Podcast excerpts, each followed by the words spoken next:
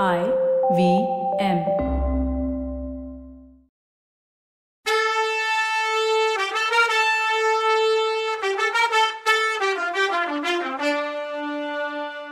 வணக்கங்க. நான் கவிதா பேசுறேன். வெல்கம் டு கதை பாட்காஸ்ட் சிவகாமியின் சபதம். இது எபிசோட் நம்பர் நூத்தி பதினாலு. இந்த எபிசோடோட டைட்டில் சமணர்கள் நிமித்தம் உண்மையா? இளவரசி உங்களுக்கு பயமா இருக்கா அப்படின்னா வரவேணாம் திரும்பி போயிடுங்கன்னு சொல்லவும் நெடுமாறன் அந்த சமணரை பார்த்து ஒரு தடவை அலட்சியமா ஹூன்னு சொல்லிட்டு படகுல முன்னதா பாஞ்சு ஏறினான்.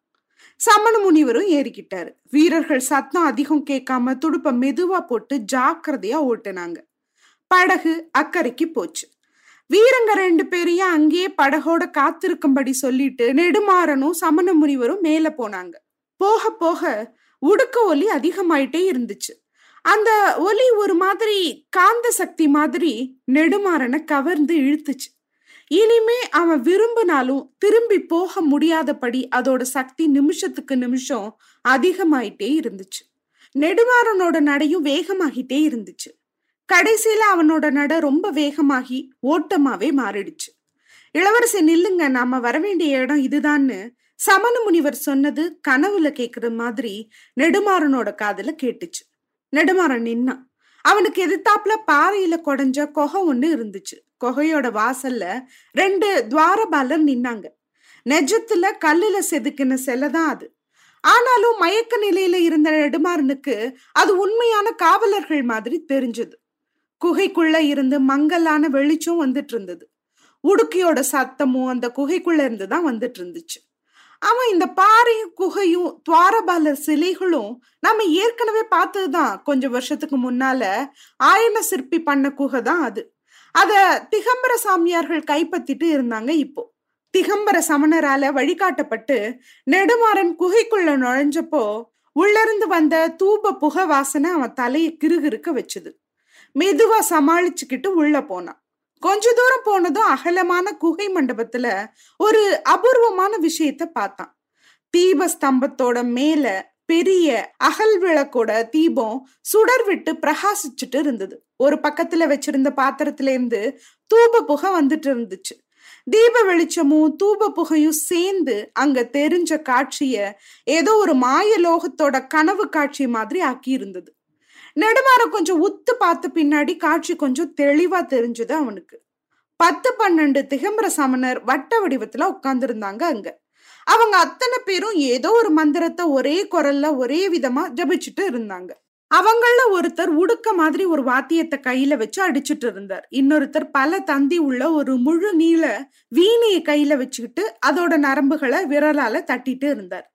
இந்த ரெண்டு நாதங்களும் சேர்ந்துதான் தரிரும் தரினும்ன்ற ஓசையை கிளப்பி நெடுமாறன் உடம்புல உள்ள நரம்புகளை எல்லாம் புடைக்க வச்சுது. வட்ட வடிவமா உட்கார்ந்திருந்த சமணர்களுக்கு நடுவுல ஏறக்குறைய பதினாறு வயசுள்ள ஒரு சின்ன பையன் இருந்தான். இந்த மந்திர உச்சாடனத்துக்கும் வாத்தியத்தோட ஒலிக்கும் ஏத்த மாதிரி அவன் உடம்பு ஆடிட்டே இருந்துச்சு. அவனோட கண்ணுங்களும் முக்கால்வாசி மூடி இருந்துச்சு. கண்ணு திறந்திருந்த அளவுல வெள்ள மொழி மட்டும் தெரிஞ்சதால முகம் பயங்கரமா தெரிஞ்சது. நெடுமாறனை கூட்டிட்டு வந்த சமண முனிவர் அவனை பார்த்து சைகை பண்ணி எதுவும் பேச வேணான்னு சத்தம் போடாம உட்காரணும்னு சொன்னாரு. நெடுமாறனும் அப்படியே சத்தம் போடாம உட்கார்ந்தான் மந்திர உச்சாடனம் வாத்திய முழக்கம் இதோட வேகம் வர வர அதிகமாச்சு. திகம்பர மண்டலத்துக்கு இடையில இருந்த சின்ன பையனோட உடம்பு ஆட்டமும் அதிகமாகிட்டே வந்துச்சு. திடீர்னு ரெண்டும் நின்றுச்சு சின்ன பையன் வீல்னு சத்தம் போட்டுக்கிட்டே தரையில சாஞ்சிட்டான். கொஞ்ச நேரம் அந்த குகை மண்டபத்துல ஒரு பயங்கர அமைதி குடிகொண்டு இருந்துச்சு தட்ட மாதிரி கீழே கடந்த அந்த சின்ன பையனோட கண்ணிமைகளும் உதடும் லேசா துடிச்சுது. கையில வீணை வச்சிட்டு இருந்த சமணர் அதோட ஒற்ற நரம்ப லேசா தட்டி விட்டு தம்பி என் குரல் உனக்கு கேக்குதான்னு அந்த பையனை பார்த்து கேட்டாரு. கேக்குது சுவாமின்னு சொன்னா அந்த சின்ன பையன். அப்படின்னா நான் கேக்குற கேள்விக்கு பதில் சொல்லு. கொஞ்சம் முன்னால நீ இருந்த இடத்துக்கும் இப்போ உள்ள இடத்துக்கும் ஏதாவது வித்தியாசம் தெரியுதான்னு கேட்டாரு. கொஞ்சம் முன்னால நான் மலை குகையில தரையில கிடந்தேன். இப்போ ஆகாசத்துல மிதந்துட்டு இருக்கேன். இங்க நினைச்ச இடத்துக்கெல்லாம் போக முடியுது என்னாலன்னு முணுமுணுத்து சொன்னான் அவன். நீ மிதக்கிற இடத்துல உன்னை சுத்தி என்ன பாக்குறன்னு கேட்டாரு அவரு. என்னை சுத்தியும் புகை மண்டலமா இருக்கு. அதுக்குள்ள எத்தனை எத்தனையோ உருவங்கள் மங்கள தெரியுது. அது மறைஞ்சு மறைஞ்சு திரும்ப திரும்ப தெரியுதுன்னா.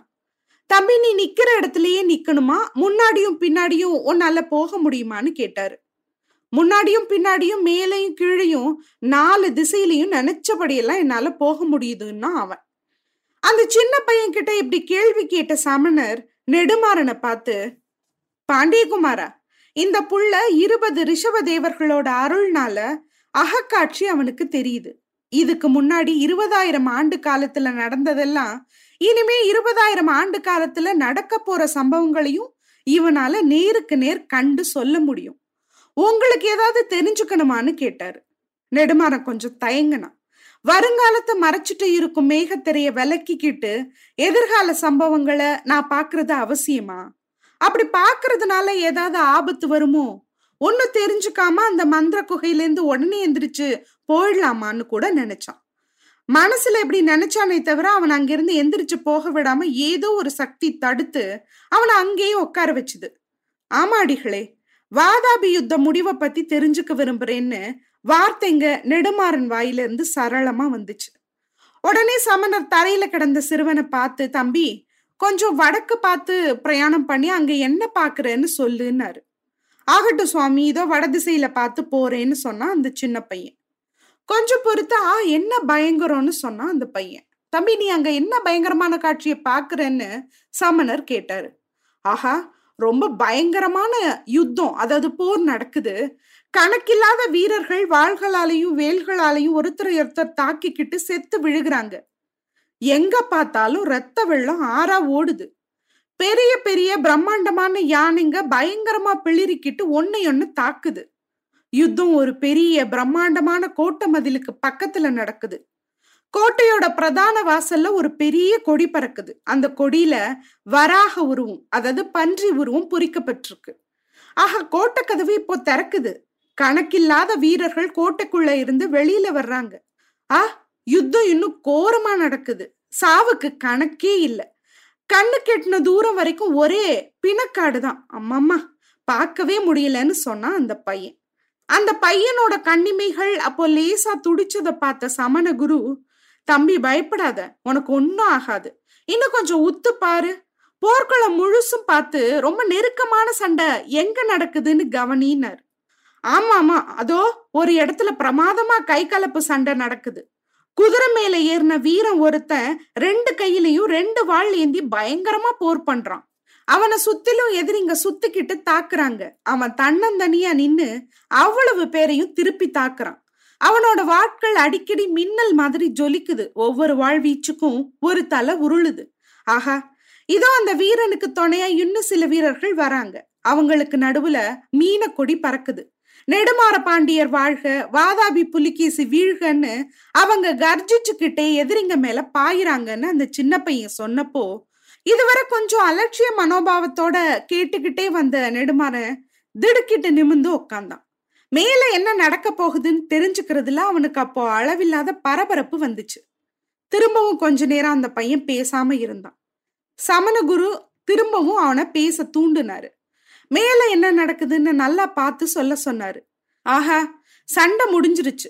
எதிரிங்க எல்லாரும் செத்து விழுந்துட்டாங்க. வெற்றி அடைஞ்ச வீரர்கள் அந்த அசகாய சூரனை சுத்திக்கிட்டு மீன கொடி வாழ்க நெடுமாற பாண்டியர் நீடூடி வாழ்கன்னு கோஷம் போடுறாங்க.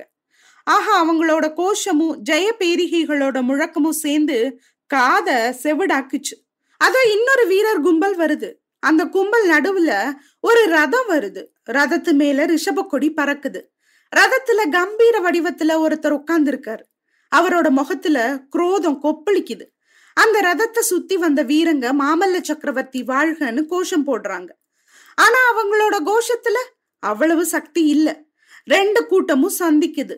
ரதத்துல வந்தவரும் குதிரை மேல இருந்தவரும் ஒருத்தர் ஒருத்தர் பாக்குறாங்க. கீழே இறங்குறாங்க. கிட்டத்துல வர்றாங்க.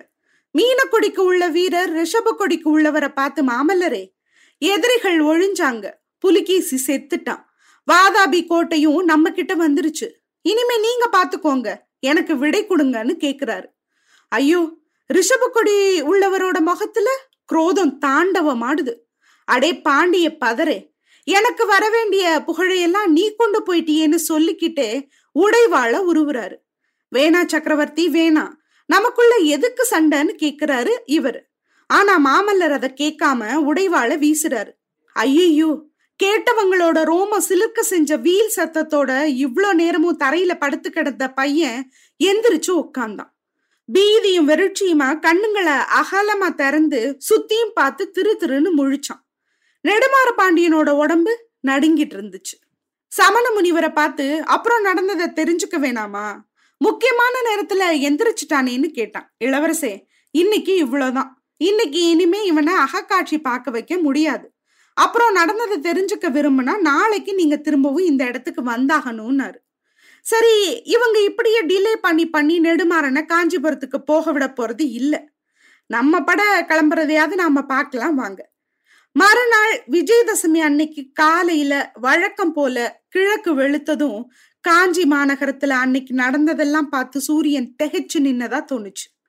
பூர்வீக பெருமையுள்ள பல்லவ அரண்மனை வாசல்ல நின்னு மாமல்ல சக்கரவர்த்தி யாத்ராதானம் கிரகப்பிரீதி இந்த சடங்கு எல்லாம் செஞ்சுட்டு குலகுரு ருத்ராச்சாரியார் மாதிரி பெரியவங்க கிட்ட ஆசிர்வாதம் வாங்கிட்டு அம்மா புவன மகாதேவி கிட்டையும் பட்ட மகிஷி வானமாதேவி கிட்டையும் சொல்லிட்டு பட்டத்து போரியான மேல ஏறி போர் முனைக்கு கிளம்புனாரு.